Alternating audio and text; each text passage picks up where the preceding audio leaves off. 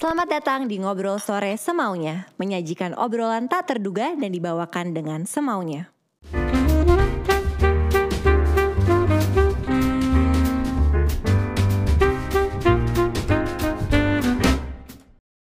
Selamat datang di Ngobrol Sore Semaunya bersama gue Putri Tanjung. Masih di edisi spesial Bandung. Kali ini seru banget karena kita hadir dengan nuansa yang berbeda. Kita sekarang lagi ada di Mr. Roseman, satu cafe di Bandung dengan konsep yang sangat menarik. Dan kali ini gue kedatangan sosok yang sangat luar biasa. Gak cuma satu, tapi dua sosok yang sangat inspiratif di industri kreatif pastinya. Um, yang pertama ada Mas Handoko yang merupakan seorang brand aktivis, produser film dan CEO dari M Block Space kemarin baru main-main juga ya uh, aku ke you, M Block Space dan ada Mas Adi Panuntun yang merupakan CEO dan creative head dari Sembilan Matahari yang juga lagi sangat banyak diomongin di mana-mana ya Mas nggak cuma di Indonesia tapi juga di Oh, gitu? iya Wah. dong aku udah research research nah gimana Mas Kang apa kabar Baik, Baik, sehat. Ah, itu paling penting ya, Iya, paling betul. penting sehat. Gimana tahun 2021-nya, Mas Handoko? Eh, sangat challenging sih, tapi Iya. optimis kali ini. Betul. Kang? Yang saya rasain kita melihat 2021 itu nggak kayak kita ngelihat 2020. Kalau 2020 itu kita penuh kejutan, Iya. nggak ada persiapan. Di 2021 tantangannya masih ada, tapi kita seenggaknya punya persiapan gitu. Eh, Gitu sih. Atun, Mas Handoko ceritain sedikit dong kan ini kan sekarang lagi masih masa pandemi juga ya semua kan berubah pagi tak kemarin Ya. awal-awal tuh semua berubah dan industri kreatif juga sangat terdampak Betul. waktu itu apa sih yang dirasakan dan apa yang dilakukan untuk menghadapi pandemi tersebut Ya kalau saya sih langsung apa ya kayak stop gitu, kayak, kayak langsung berasa terdampak karena eh, apa namanya, yang jelas eh, kalau ngomong bisnis ya jualan ya, Iya. langsung berasa gitu kayak saya kerasa di filosofi kopi di M Block sendiri. Iya. Eh, dan kebun ide itu berasa banget gitu tiba-tiba eh, konsumennya tiba-tiba tinggal ya katakanlah ratusan ribu Hmm. gitu ya yang tadinya tinggi gitu ya. itu benar-benar poin saya membuat waduh ini kayaknya memang benar-benar dari nol Iya. kita harus start ulang kita harus eh, apa berpikir ulang dan harus mencari cara untuk survive gitu dan tapi intinya adalah itu justru mem- memunculkan energi kreatif yang luar biasa Betul. Sih. Setuju, karena kan creative entrepreneurs itu resiliensi sangat luar biasa ya Mas Ya, Handoko Justru kalau kepentok eh, lagi Hmm. banyak masalah Justru ide-ide kreatif dan solusi-solusi jadi muncul Ya, kan dan dan serunya justru setelah itu justru kok ternyata memunculkan energi yang lebih. Betul, setuju. Nah, sih. Kalau Kang Atun gimana? Kalau gue sih banyak bacain tulisannya Mas Andoko. Wah banyak materi-materi dari dari tulisan-tulisan itu emang eh, membantu sekali untuk kita me- apa ya me- menyusun ulang gitu, Ya. menyusun ulang semuanya karena memang pendekatan yang kita lakukan terhadap apa yang terjadi di 2020 kemarin dan ke depan itu udah totally different gitu dari apa yang pernah kita lakukan berdekade-dekade sebelumnya. Jadi eh, menurut saya pada saat ini justru eh, insight-insight yang saling bermunculan dari sesama penggiat industri kreatif Ya. itu yang saling ma- paling menguatkan di antara kita gitu. heeh. Jadi share thought gitu ya itu penting sekali sih buat ngebensinin industri kreatif kita di negeri kita sendiri gitu. Dan energi kolaborasinya jadi semakin kental nggak sih Mas kalau sangat sekarang? sangat bang sangat dengan pandemi ini kita kan nggak bisa gerak sendiri kan Jadi kita berkolaborasi jadi semakin kental lagi betul. Jadi kayak kayak spirit berjejaringnya itu jadi muncul. Betul Dari dari situ eh, apa?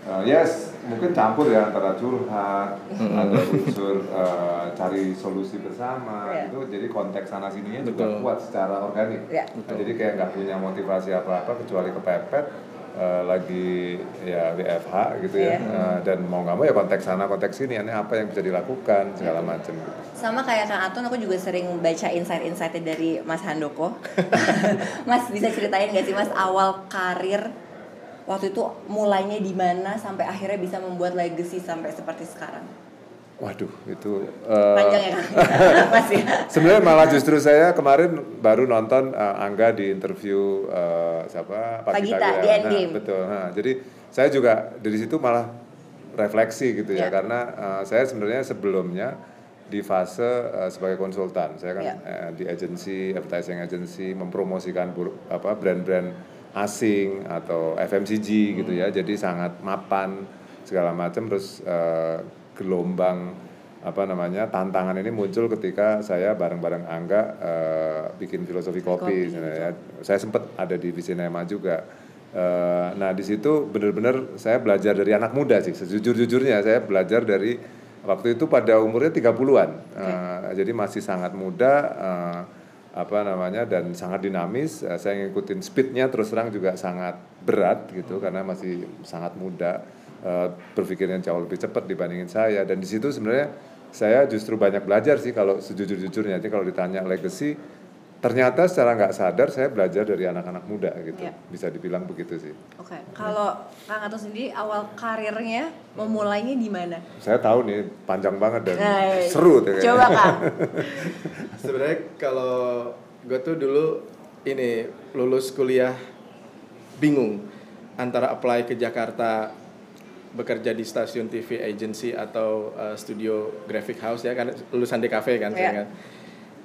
Uh, tapi saya melihat bahwa kayaknya ada sesuatu yang bisa dibikin yang uh, teman-teman belum bikin gitu. Hmm. Jadi akhirnya memutuskan bareng sama adik saya untuk uh, entrepreneurship mencoba apa pun yang kita idekan itu bisa diwujudkan walaupun ya uh, apa mesti jungkir balik gitu ya yeah. dengan karena dulu tuh kita nggak berpikir uh, kreatifpreneur tuh berpikirnya masih parsial sebagai kreatif lulusan kreatif dan entrepreneur. Yeah. Nah ini tuh belum digabung yeah. gitu. Belum jadi creative entrepreneur ya. Nah betul uh, masih terpisah teori-teori dari kampus, buku-buku bahasa bahasannya entrepreneur gitu yeah. ya. Atau kalau teori-teori di kuliahan bahasannya kreatif. Ya kreatif. Gitu. Uh, ya. Nah barulah pas uh, bikin warung sendiri nih, baru tuh kerasa jungkir baliknya. Wah ini kayak begini ya ternyata. Tapi ya enjoy sih, disyukuri banget gitu memilih jalur ini. Nah, Kang Atun cerita sedikit dong kan Sembilan Matahari bisa dibilang merupakan salah satu pelopor video mapping lah di hmm. Indonesia. Bisa ceritain gak sih kenapa waktu itu pertama kali kepikiran untuk bikin Sembilan Matahari? Ya, karena satu aja nggak cukup kayaknya. uh, jadi Sembilan Matahari itu sebenarnya dari komik kesukaan saya, serial komik kungfu Tiger Wong dulu. Kalau anak-anak 90-an pasti ini banget lah, aware banget dengan komik itu uh, nontonnya eh apa nontonnya lagi? Bacanya juga kalau mau gratis harus sambil berdiri nggak boleh duduk di toko buku Gramedia. Uh, ini ini seru nih.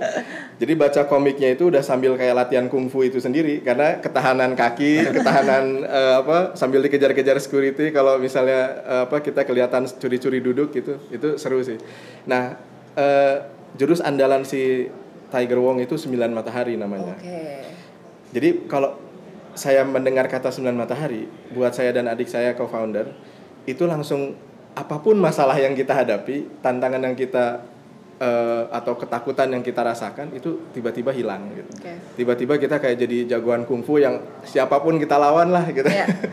nah, sesederhana itu sebenarnya uh, sembilan matahari kita kutip sebagai nama kita membuat kita kayak contohnya pandemi sekarang tantangan yang begitu luar biasa, tapi begitu ingat namanya kuat lagi gitu penting sih buat yeah. kami nama itu gitu uh, supaya nama itu nggak usah terlalu kompleks atau terlalu puitis dan bagaimana nama itu ngasih kamu energi aja udah yeah. selesai.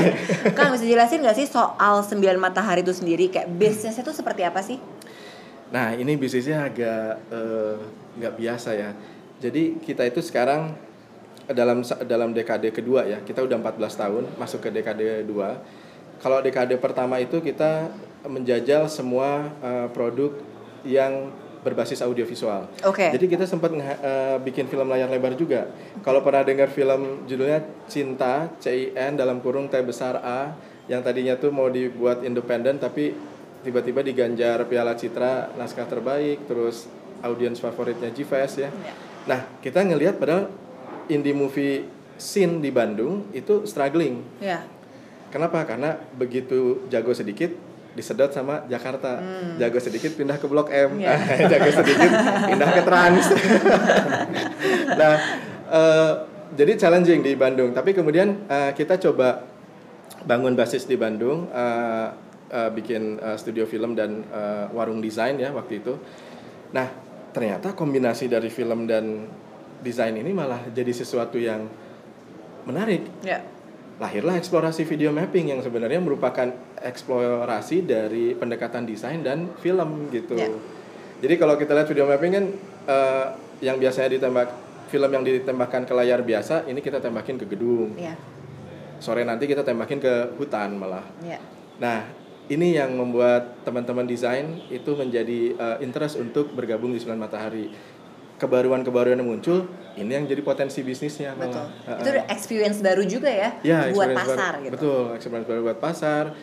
Sehingga kliennya kemudian banyak dari eh, agency atau event organizer Ya. atau misalnya brand yang membutuhkan eh, experience-experience baru bagi aktivasi eh, program-program aktivasinya gitu. Buat Nah, itu- campaign mereka, Ya, project-project betul. mereka.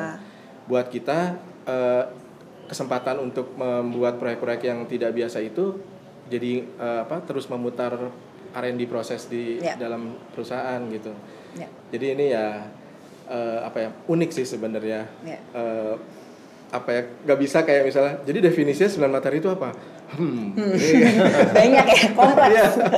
gitu. Oke, menurut aku creative industry itu salah satu kata kuncinya adalah experience. Sama seperti apa yang Mas Handoko dirikan gitu ya, M Block Space itu kan full of experiences gitu. Di mana itu tempat anak-anak muda di Jakarta bisa kumpul dengan banyak sekali local brands yang keren-keren banget. Itu ide awalnya gimana Mas Handoko ceritanya? Eh, mungkin saya kasih latar belakangnya dulu ya. Saya ini sebenarnya basically designer. Yes. Eh, walaupun saya bukan sekolah desain, saya dulu kuliah di FISIP. Eh, saya sangat percaya dengan design thinking. Eh, dan eh, apa setiap karya itu sebenarnya pesan, ya, ada pesannya. Ya. Jadi eh, ketika saya bikin sama Angga Cikorio filosofi kopi sebenarnya juga ada pesan di situ. Ya. Pesannya adalah eh, percaya diri kopi kita gitu ya. Akhirnya kita membangun ekosistem eh, kopi gitu ya. Eh, dan M Block juga hampir sama. Eh, pertama nggak bisa dilupakan Bung Glenn sebenarnya. Iya. Bung Glenn almarhum itu menurut saya tokoh kreatif yang sangat lengkap. Dia Iya. itu bukan musisi tapi dia itu tokoh kreatif bagi saya. Dia dia desainer bagi saya Iya. karena saya pernah berkolaborasi bikin uh, instalasi bareng Hela Rotan uh, dan di filosofi kopi juga terlibat. Jadi intinya adalah ada pesan sebenarnya di Iya. situ. Uh, M Block itu idenya sebenarnya uh, menjadi etalase brand lokal keren. Kenapa? Karena banyak hal yang menyinggung kita sebenarnya. Uh, Bung Glenn itu sangat tersinggung ketika uh, mungkin waktu itu ingat ya di Backcraft ada apa namanya apa uh, subsektor. Ya. Nah, dan di, di situ Glenn bilang ke saya, Mas saya itu sangat tersinggung karena subsektor musik itu nomor berapa gitu. Padahal kita tahu musik Ya. itu sebenarnya generator eh, ekonomi yang sangat besar. Makanya dia sangat bersemangat eh, berkolaborasi sama kita kita bikin M Block karena dia yakin eh, gerbongnya adalah musik. Ya. Nah, sementara saya berbeda, Eh, Oke. nggak apa-apa kan berbeda. Saya berbedanya adalah brand lokal. Ya. Uh, brand lokal itu tidak pernah dapat etalase yang terhormat. Hmm. Uh, saya pernah ditolak, kita pernah ditolak di uh, MRT waktu itu uh, filosofi kopi tidak diterima, tapi ternyata kita tahu produk apa yang ada di situ, Iya. Uh, kopi lain gitu Iya. ya, Uh, dan uh, hal kayak gitu-gitu terus terang justru melecut kita Hmm. gitu untuk bikin sesuatu dan akhirnya kita uh, sepakat ya udah ada dua nih musik sebagai uh, lokomotif dan brand lokal sebagai lokomotif. Jadi Oke. ada pesan di situ sebenarnya yang pe- pengen kita perjuangkan. Oke. Mas Handoko kan tadi pesan itu penting banget, design thinking juga penting Ya, banget. betul. Tapi aku tadi udah ngomongin M Block, aku mau ngomongin sedikit soal filosofi kopi. Ya. Dari awal bikin filosofi kopi berarti sudah ditanamkan cara berpikir IP development dong ya? Sangat. Jadi Oke. saya waktu itu bilang, saya kan bukan uh, orang film, saya Iya. pernah menyutradarai film tapi iklan. Ya. Nah, saya paham sekali proses pembuatan film tapi iklan. Ya. Saya diajak Angga karena Angga tertarik eh, apa namanya eh, saya eh, punya interest di branding. Yes. Jadi saya bilang ke Angga, saya mau jadi produser. Dia kayak semacam melamar saya jadi produser gitu. Asal jadi kedai kopi. Ya. In the same time, mau filmnya laku kayak nggak laku Ya. kayak in the same time harus kedainya buka. Ya. Akhirnya deal kita kan, terus akhirnya buka. Jadi eh, Angga sangat eh, piawai di IP. Yes. Eh, jadi dia sangat paham IP. Eh, saya sedikit juga tahu. Saya sebenarnya dikomporin sama salah satu tokoh kreatif Bandung namanya Kang Irfan Lukman. Oh, nah, itu guru almarhum. kita semua Ya, ya. betul. Eh, almarhum. Eh, waktu itu dia bilang ke saya, Mas Handoko nih jangan terjebak. Kan waktu itu saya populer sebagai pembuat iklan apa pun makanannya minumnya bla bla.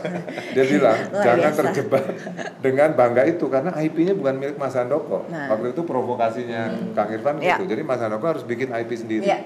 Jadi ketika Angga ngomong gitu saya langsung wah ini kayaknya waktunya saya eh, bikin IP jadi Iya. memang benar ekosistem itu sudah kita pikirin dari awal Ya, Eh, dan itu dan- penting banget ya, penting Mas. banget Eh, untuk Indonesia penting Iya. banget Eh, kita eh, mungkin saya sambil eh, apa namanya memberi gambaran eh, jangan lupa bahwa Disney itu Mickey loh Betul. Eh, hanya hanya kartun Iya. Mickey gitu dan akhirnya menjadi mungkin di pariwisata budgetnya lebih besar eh, Mickey atau Disney ekosistem dibanding pariwisata Indonesia Iya. misalnya. Dia jadi destination eh, punya apa cruise punya merchandise segala macam. Jadi kesadaran itu yang kita harus tebarkan gitu. Iya.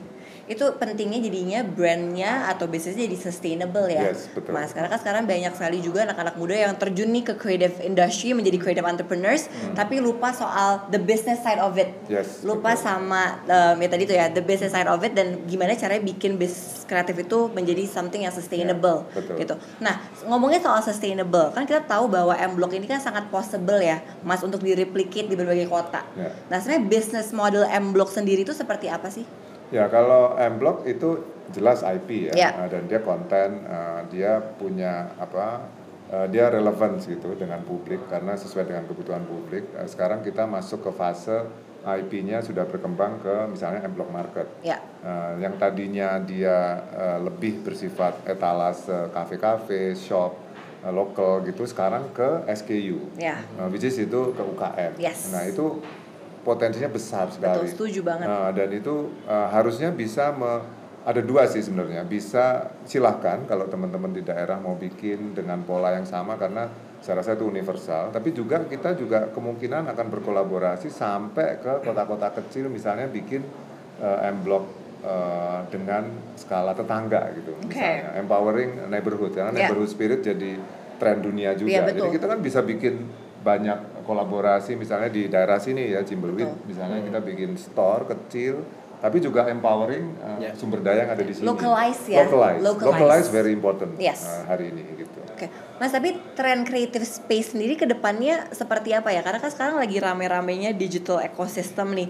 Jadi pentingnya gimana tuh, Mas? Kalau- Integrasi offline dan online. Sekarang jelas sekali ya kalau kita lihat uh, kayak kayak Amazon Ya. atau uh, brand-brand yang besar termasuk di Indonesia kita tahu larinya ke offline. Jadi O2O itu menjadi bahasa uh, yang sangat penting gitu ketika experience itu menjadi menjadi hal yang sangat penting uh, omni channel Yes. segala macam. Jadi uh, saya rasa uh, masuknya bisa dari dua arah. Uh, Ya. O2O itu bagi saya bisa offline to online, uh, Online to offline, betul. setuju. Dan kita sangat sadar itu dan kita dari awal juga membangun digital. Ya. lebih gitu. Makanya udah lumayan terintegrasi ya, Lumayan blok ya Mas terintegrasi, ya. ya. Oke, nah Kang Atun kita ngomongin soal proses ide kreatif. Karena kan ini salah satu yang penting juga. Menurut Kang Atung apa sih yang paling penting untuk dilakukan kalau misalkan kita mau mencari ide deh tahap pertama deh mau mencari ide apa yang harus kita lakukan? Nah ini penting nih. Eh, jadi kalau saya sebentar, saya tadi baru memproses ilmu lagi nih dari Eh, Mas dari Handoko. Mas ya luar biasa ya. baru memproses lagi udah dapat ilmu lagi. Eh, jadi kalau eh, proses eh, apa eh, ide kreatif kita jangan sampai terkotakan atau terdoktrin oleh eh, isu-isu bukan isu apa namanya ya kayak eh, anggapan-anggapan bahwa oh kalau mau cari ide itu harus ke WC dulu gitu ya atau harus ke gunung dulu gitu Iya. atau harus ke pantai dulu Dulu Nah. saya begitu juga sih. nah sekarang eh, apa namanya mencari ide itu jadi itu harus jadi kayak satu proses yang eh, apa simultan dari dari tubuh kita yang udah eh, sel-sel itu udah kayak tak tak tak tak, tak gitu ya. Ya. Nah ini gimana yang ngejelasinnya? Tapi intinya adalah jangan membatasi diri kita bahwa kita baru bisa mendapat inspirasi ketika kita harus melakukan sesuatu yang sesuatu yang itu kalau kita membiasakan itu maka itu mengkoridori atau membatasi diri kita sendiri yang akhirnya malah jadi kita nggak nggak terlalu breakthrough dalam ngeluarin ide Ya. harus membiasakan diri kita itu mau kita lagi di bawah pohon mau kita lagi di tengah rapat mau kita lagi eh, apa eh, sol- oh kalau sholat nanti nggak ini ya nggak khusyuk tapi biasanya pas sholat malah idenya keluar jadi menurut saya eh, kita harus membiasakan bahwa diri kita tidak terkotakan atau terbatasi oleh uh, kenapa uh, kalau kita mau cari ide harus ngapain dulu gitu. Betul, itu setuju. itu penting, itu harus dibiasakan. Sekarang kita lagi pandemi, wah kalau pandemi ini kita nggak ada ide, mau gimana Iya. gitu apa pun situasinya Iya. ide harus keluar sekritis apa pun situasinya setidak nyaman apa pun kita lagi rapat sama orang-orang penting tiba-tiba kita dimintai ide ya kan Iya, iya. itu harus segera keluar Betul. gitu Ide-ide itu kan muncul dari kegelisahan, dari Ya. permasalahan-permasalahan yang ada. Jadi kita bisa dari sakit hati juga betul, Nah, betul Nah, banget itu. iya kan berapa banyak penyanyi yang sukses seperti almarhum Om Glenn begitu galau wah langsung idenya keluar Iya. wah langsung jadi Dan itu ada yang- researchnya loh, katanya kalau patah hati habis patah hati itu kita langsung jadi lebih kreatif daripada biasanya. nah Betul. iya Setuju ya Mas Ando? Setuju. Tadi Bung Glenn saya eh, yang menarik Bung Glenn itu saya pernah didatengin Bung Glenn, dia datang bayangkan ya seorang Bung Glenn yang penyanyi gitu ya. Saya tadinya juga Bung Glenn tuh ngeliat eh, sosok eh, Bung itu kan penyanyi menye-menye gitu ya. Hmm. Eh, apa lagu cinta gitu-gitu. Dia pernah datang ke saya tiba-tiba, "Mas, saya ketemu eh, Abi. Abi itu desainer eh, rotan Ya. Eh, di Bandung juga dia dia aslinya Bandung. Eh, dia dia udah di Milan pameran segala macam. Nah, Abi itu resah banget mas, karena s- eh, rotan tuh hanya dipakai 10% Ya. Eh, dan saya ajak ke Morotai dia bilang Ya. hutan rotan segala macam. In short dia bilang saya pengen bikin panggung karena pengen ngangkat cerita rotan ini. Saya pengen bikin panggung semuanya dari rotan, Ya. Nah, dari gitarnya, dari mic-nya segala macam. Tapi eh, yuk mas kita bikin sesuatu gitu kan. Akhirnya dia men-challenge saya. Sampai hari ini belum Pak eh, albumnya Hela Rotan belum belum terjadi, belum kejadian. Tapi paling enggak saya pernah bikin bareng sama Abi sama ada arsitek namanya Chris Kwan sama Bung Glenn bikin Wow. Hela Rotan itu instalasi Wow. 20 kali 10 meter dan itu heboh di Java Jazz Oke. dari rotan. Ya. Nah, Keren. jadi eh, itu benar-benar berangkat dari keresahan dan Ya. akhirnya membawa saya keliling juga ke Cirebon, sentra-sentra rotan gitu. Jadi kadang-kadang ide itu membawa sebuah petualangan ya. Iya. Nah, nah, itu tuh yang yang seru ya. Nah tapi Mas Kang gimana sih kan sekarang pastinya kompetisi di industri kreatif semakin banyak sekali ya, semakin berat juga. Gimana caranya ide-ide kita atau karya kita tuh bisa berevolusi? Gimana karya-karya kreatif kita bisa lebih sustainable? Gimana caranya karya-karya kita bisa terus relevan? Kalau Kang Atun sendiri gimana? pembacaan ya terus eh, ikro terus ya. Jadi membaca zaman membaca diri dan lingkungan kita terus membaca eh, ini saya tuh ya ini kaosnya saya pakai selalu terinspirasi oleh keindonesiaan. Indonesia dengan segala inspirasinya dan lawaknya dan komedinya dan eh, apa drama-dramanya politiknya dan semuanya ya itu pas itu selalu eh, menghasilkan sesuatu. Kalau kita bisa sensitif membaca itu hal-hal yang buruk hal-hal yang baik eh, di, dikawin silangkan itu bisa menjadi karya baru dan jadi new trend gitu Ya. sama kayak ya apa ya benar selain kegelisahan atau misalnya kayak eh, aspirasi yang tak tersampaikan itu semuanya itu bahan bakar yang eh, apa ya yang mem- yang selalu membensini orang-orang kreatif untuk mendobrak gitu jadi kalau situasi justru terlalu nyaman menurut saya nggak oke gitu buat buat eh, penggiat kreatif ya buat penggiat industri kreatif. Silicon Valley kita lihat karena eh, apa karena atmosfer kreativitas yang kompetitif itu juga yang membuat mereka selalu tajam Ya. gitu. Tapi dalam artian kompetisi yang sehat kompetisi yang positif ya gitu bukan kompetisi yang negatif gitu. Nah menurut saya juga eh, Bandung Jakarta Jogja tidak hanya kota-kota besar tapi kota-kota kecil itu juga harus bagaimana caranya supaya masyarakat itu bisa aware. Nah dengan podcastnya eh, Putri ini menurut saya ini bisa didengar oleh hampir orang-orang tidak hanya di kota besar ya tapi di pelosok nah ini tuh mereka harus tersadarkan pembacaan terhadap konteks diri dan lingkungannya akhirnya bakal banyak hal yang baru Betul. Jember penting. Fashion Festival saya sih terkaget-kaget ya Iya. melihat itu muncul di sana gitu. Menurut saya yang gitu-gitu Indonesia sangat besar sih potensinya Iya, sangat gitu. kaya. Nah, Mas? Eh, ya kalau saya eh, ngelihatnya apa ya kadang-kadang saya sering ditanya hal yang sama sih gimana sih caranya bikin karya yang tetap relevan gitu Iya. ya kalau menurut saya eh, justru bagaimana kita tidak berpretensi untuk relevan jadi jadi diri sendiri aja gitu Hmm. Iya. kalau saya jadi saya nggak pernah sih berancang oh ini lagi tren nih kita Setuju. bikin ini karena lagi tren gitu karena biasanya kalau begitu kita ketinggalan juga Setuju. karena pas kita bikin udah udah lewat juga Iya. jadi menjadi diri sendiri dan eh, otentik lah ya menekuni sesuatu yang kita yakini gitu itu menurut saya keren jadi saya makanya saya sering sering salut sama teman-teman yang justru sangat unik dan sangat sendirian gitu Ya. ya kayak misalnya teman saya bikin uh, cheese gitu misalnya atau atau misalnya jadi petani di mana gitu dan Ya. uh, segala macam itu menurut saya zamannya seperti itu. Ya. Uh, zaman digital ini membuat peluang untuk yang unik-unik itu muncul. Betul. Uh, dan kita kita justru bersemangatlah menjadi diri sendiri dan jangan ngikutin tren. Ngikutin tren itu basi gitu. Betul. Setuju. jadi. Uh. Mas Handoko, aku tapi mau tahu dong bedanya industri kreatif waktu awal Mas Handoko masuk sama sekarang. What's the biggest difference? Nah, ini saya dulu eh, dulu saya lahir katakanlah bukan lahir ya. Maksudnya eh, waktu kuliah saya hidup di era yang begitu mudah cari pekerjaan zaman dulu. Ya. Eh, saya kuliah eh, sebelum kuliah sebelum lulus saya udah bekerja di di advertising agency dan cep- dengan cepat jadi creative director. Eh, gaya hidupnya kebayang ya pakai produk dari atas sampai bawah produk asing, parfum asing. eh, apa ya linear ya beli rumah cari idenya tadi cari idenya cari wangsit mungkin di kamar mandi terus di mobil ditaruh pet wah cari ide nih gitu jadi jadi mesin Ya, Uh, nah sekarang berubah sekarang justru idenya adalah yang kayak gitu nggak laku jadi justru problem solving menjadi hal yang penting Kunci, betul, jadi bukan setuju. jadi mesin tapi kita menjadi Problem uh, problem solver, Solver. nah Setuju. itu yang membuat saya sih terus terang iri dengan anak-anak muda sekarang karena berkesempatan bikin ide yang seperti itu ya. zaman saya itu basi banget Hmm. Uh, jadi jadi mesin yang yang yang apa ya uh, sama semua gitu jadi idenya juga sama semua gitu Ya. nah sekarang menjadi otentik uh, nah ini membuat uh, saya sekarang lumayan lumayan lebih mengapresiasi mengapresiasi kata cultural dibandingin kreatif saya Oke. makanya saya cultural ekonomi bagi saya lebih bermakna uh, dibandingin katakanlah kreatif ekonomi. Bukan berarti saya mengecilkan kreatif ekonomi ya, tapi cultural ekonomi ini gimana kita bangkitin kultur-kultur yang ada di sekitar kita, dan itu Oke. nilainya besar sekali. Oke. Mas, kalau tadi kan berarti kan opportunity-nya sebenarnya sangat luar biasa ya untuk anak-anak muda masuk gitu. Ya. Nah, tapi uh, kita ngomongin sedikit soal tren. Walaupun tadi kita udah bilang bahwa originality is also very Yes. important. Tapi tren atau opportunity apa sih yang lagi sangat besar di industri kreatif ini? Subsektor apa Mas Handoko atau Kang uh, Atun?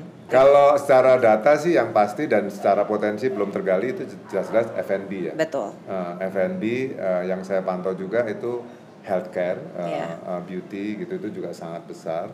Kenapa? Karena kesadaran locality sekarang lagi muncul. Betul. Uh, jadi uh, apa uh, apa ya istilah saya conscious consumers uh, atau responsible consumers juga lagi muncul. Ya. Nah itu sebenarnya momentum yang tepat untuk uh, kita membuat karya-karya atau produk atau bisnis yang uh, dekat gitu. Which is Ya. itu faktanya food uh, F&B itu besar sekali Setuju. dan roomnya juga besar untuk grow uh, dari sifatnya yang sangat personal terus bisa di engine menjadi banyak. Betul. Nah, itu juga besar. Kosmetik juga gitu. Iya. Uh, saya rasa itu dua hal yang di masa pandemi ini uh, layak untuk Betul. dimasukin sih. Karena demand and needs-nya juga shift kan ya Mas Jelas, Handoko jelas. dari masyarakat. Jadi ya Betul. of course business modelnya F&B, beauty Betul. dan segala macam juga jadi berubah. Betul, betul. Jadi kita harus se- sebagai creative entrepreneurs harus adaptif. Iya. Kalau Iya. menurut Aku tahu sekarang. sendiri gimana? Experience. Iya. Jadi karena gini ya, sekarang semua orang mencari dengan prokes keseruan apa yang tetap bisa Ya. Ya. mereka cari karena Betul. udah pegal juga kan di rumah terus dan sebagainya. Ya, betul. Tapi tetap keluar harus dengan prokes. Nah, jadi siapa pun yang bisa create experience based on prokes itu pasti akan dicari sih Iya. mungkin ya. Betul. Tapi aku setuju banget sih experience tuh salah satu tadi aku juga bilang kan is keyword. Tapi Hmm. gimana cara kita bisa membuat experience kadang-kadang dengan berkolaborasi. Ya. Nah kan kan Kang Atun ini menarik banget kolaborasinya sama adik sendiri kan. Ya. Nah, kolaborasi sama co-foundernya nih adik sendiri. Terus yang menarik adalah kalau Kang Atun dari background seni, Ya. kalau Ade dari background science. Ya, science. Nah itu tahu dong. nah itu gimana caranya dua background itu Ber- menyatu? Gabung ya. Ah, Ya. ah. Perbedaan tentu banyak ya. Eh, style juga beda eh, gaya sama adik saya. Cuman pendekatan dari masing-masing keahlian itu justru yang meruncingkan inovasi-inovasinya Sembilan Matahari gitu. Jadi kayak eh, scientific approach dengan eh, creative approach itu yang satu kan wah begitu eh, apa eh, diverse gitu ya. Sementara yang satu begitu systemized gitu. Tapi kalau kita melihat proses design thinkingnya Mas Handoko Eh, kita mulai dari empati itu proses yang sangat kreatif gitu Ya. ya terus kemudian setelah empati kita menganalisa Ya. Menganalisa proses yang sangat saintifik. Jadi uh, ketika saya dengan adik saya di awal 9 matahari dibangun, kita membiasakan diri sesuatu itu dilihat tidak hanya secara imajinatif tapi juga secara analitis gitu. Nah, ini membuat prototipe karya gagasan yang dimunculkan menjadi lebih terukur tapi juga tidak terbatasi pada wilayah-wilayah uh, penuh batasan gitu. Ya, setuju. Nah, itu sih uh, menurut saya kunci uh, apa pun ketika kita mau berkolaborasi melihat ada uh, multidisiplin yang terlibat dalam satu chemistry yang oke, okay, atmosfer yang oke, okay, saya rasa pasti itu akan jadi baik sekali gitu okay. uh, ujung-ujungnya. Kang Atun, what's next for uh, Sembilan Matahari? What's next for you? Apa yang belum tercapai? Apa yang ingin goal-goal? Apa yang ingin dicapai? Capai. Nah ini uh, kita tuh sekarang setelah satu dekade penuh kita banyak melakukan intervensi visual pada gedung-gedung arsitektur dengan video mapping kita sekarang ingin membawakan tema-tema yang lebih aspiratif buat menyuarakan lingkungan. Oh, Oke. Okay. Nah makanya uh, di tahun ini juga kita membuat uh, karya instalatif yang uh, me, apa, me, mengambil inspirasi dari jurit malam. Pernah jurit malam nggak? Kayaknya waktu kul kuliah atau sekolah kalau di ini pernah tuh ikut jurit malam. Jurit malam tuh jadi biasanya dilepas satu-satu ya dan menuju pos-pos lain gitu. Nah, pos-pos ini kita gantikan dengan karya instalasi ah, yang okay. tersebar di pinggir-pinggiran hutan. Okay. Hutannya kebetulan karena dekat sama kantor di Bandung kan utaranya hutan ya. Nah, kita membuat karya instalasi yang terangkai menjadi nice. satu experience jurit malam. Nice. Uh, apa namanya? Misinya adalah mengakrabkan masyarakat dan meningkatkan awareness mereka terhadap keberadaan hutan ya. supaya hutan itu menjadi sesuatu yang uh, dicintai jadi kan gini kalau kita disuruh jagain hutan dong jagain lingkungan tapi kalau kita belum merasa cinta atau kalau orang Bandung menyebutnya bogoh hmm. gitu ya suka kan kalau sama pacar juga gitu. Kalau masih kecengan uh, apa ya belum full gitu kita menjaga. Tapi kalau kita udah jatuh hati betul udah cinta lalu jadian pasti kita jagain kan. Ya. nah kebanyakan di kita itu sama lingkungan belum begitu. Jadi baru ngedenger lingkungan tuh sebagai ya teman-teman biasa belum dipacarin gitu. Ya. nah dengan uh, karya terbaru kita di uh, hutan Tahura yang kita beri judul hutan menyala uh, kita tuh ingin menyuarakan ya. bahwa kepada lingkungan tuh kita harus jadi bogoh harus ya. jadi cinta makanya kita hiasi dengan kemampuan Keren. kita di visual Yo uh, itu bisa itu supaya apa supaya hutan tidak kalah glowing sama gadis-gadis Korea. Tapi aku excited banget sih sore ini aku ke sana. Iya ke sana dong yes, Putri ya. Aku sore ini ke sana jadi aku excited banget pengen ngeliat Bener. experience-nya. Ya ini belum resmi dibuka jadi uh, Putri dapat privilege nih Mas Handoko datang dong cobain ya untuk kita melakukan simulasi gimana yeah. sih jurit malam di tengah hutan yang bercahaya ya. Uh -uh. Kalau Mas Handoko what's next? From Mas Handoko?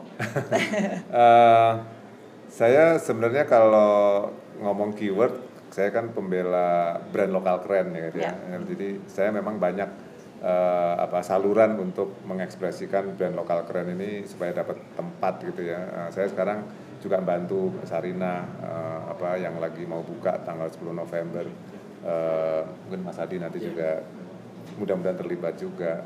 Uh, intinya sih uh, ekosistem brand lokal ini memang harus diperjuangkan lah. Gitu. Ya. Jadi apa pun uh, saya lakukan dalam konteks uh, yang sifatnya kolaboratif ya dari filosofi kopi, uh, kebun ide, M Block uh, dan dengan teman-teman gitu kita kembangkan bersama dan saya rasa kita punya momentum yang tidak boleh dilepas karena momentumnya sangat kuat. Uh, ada tren-tren dunia, bukan tren ya, maksudnya ada hal-hal yang sifatnya mengikat atau konvensi internasional ya kayak SDG yeah. segala macam yang kita harus uh, apa namanya uh, apa manfaatkan itu gitu dan yeah. saya rasa kita secara bersama-sama saya mengajak teman-teman kreatif semua untuk yuk kita sama-sama berjuang untuk brand lokal keren ini dapat tempat lah kasarnya gitu. Ya. Okay. Siap mas siap. siap bantu ya. Bantu ya. Siap bantu ya. Kang Atun pertanyaan ya. terakhir, pesan untuk generasi muda, anak-anak muda yang ada di industri kreatif, yang berkarya di industri kreatif, ada nggak pesan-pesan untuk mereka? Uh, saya pesan begini, uh, kita dengan pangsa pasar keindonesiaan ini, fokus saja kita sama Indonesia.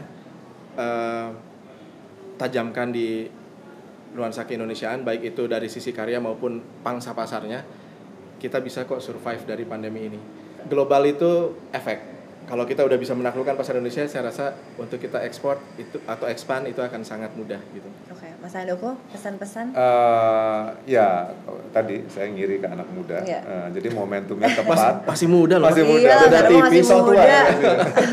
Eh, tapi benar sekarang eh, momentumnya sangat tepat untuk kita eh, berkarya gitu dan apa pun karena apa pun bisa di- dibikin ya mau bikin film mau bikin produk Eh, jadi zaman makers ini sekarang lagi berkembang jadi jadilah makers Eh, jangan jualan produk dari luar aja kasarnya gitu Ya.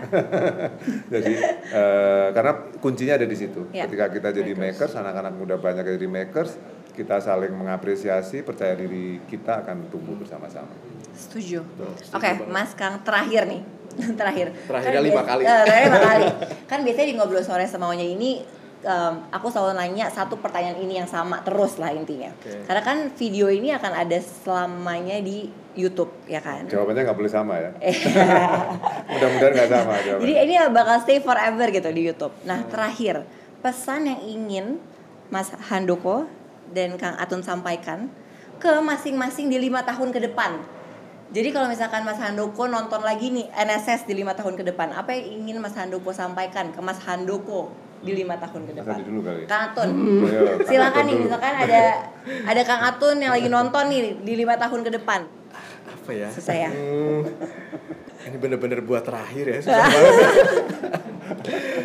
oke Tun eh Tun sih Tun lu bener-bener banyakin main bermainlah bermainlah sepuasnya bermainlah. Pok- main. Pokoknya lu mesti ngasuh anak lo lo mesti dampingin istri lo lo mesti ngapa-ngapain. Sempetin main. Apa pun yang lo lakuin sekarang buatlah jadi bermain. Oke. dah. Wow, oke. Mas Handoko, Oke, memang berat sih pertanyaannya. berat banget. Em, dulu ah.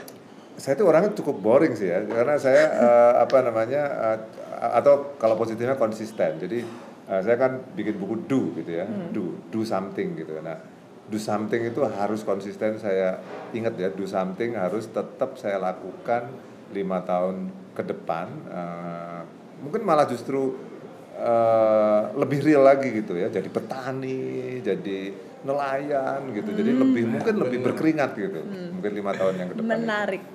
Oke, lima tahun lagi aku undang Saya lagi. diri sendiri nih. Ini waduh ini direkam ya. Lima tahun lagi aku undang lagi kita lihat ya. Mas Handoko udah jadi petani apa belum? Iya. Ya. Tani real tani sekarang Iya, kan real masih petani. taninya masih masih gitu deh gitu. Oke, Mas Handoko, Kang Atun, terima kasih Ya, sudah ngobrol-ngobrol di ngobrol sore semaunya. Terima kasih untuk teman-teman yang undangan. sudah Terima nonton. kasih, teman-teman. Jangan lupa untuk terus nonton ngobrol sore semaunya setiap hari Kamis jam 6 sore hanya di YouTube channel CXO Media. Bisa dengerin full versionnya di Spotify. Dadah.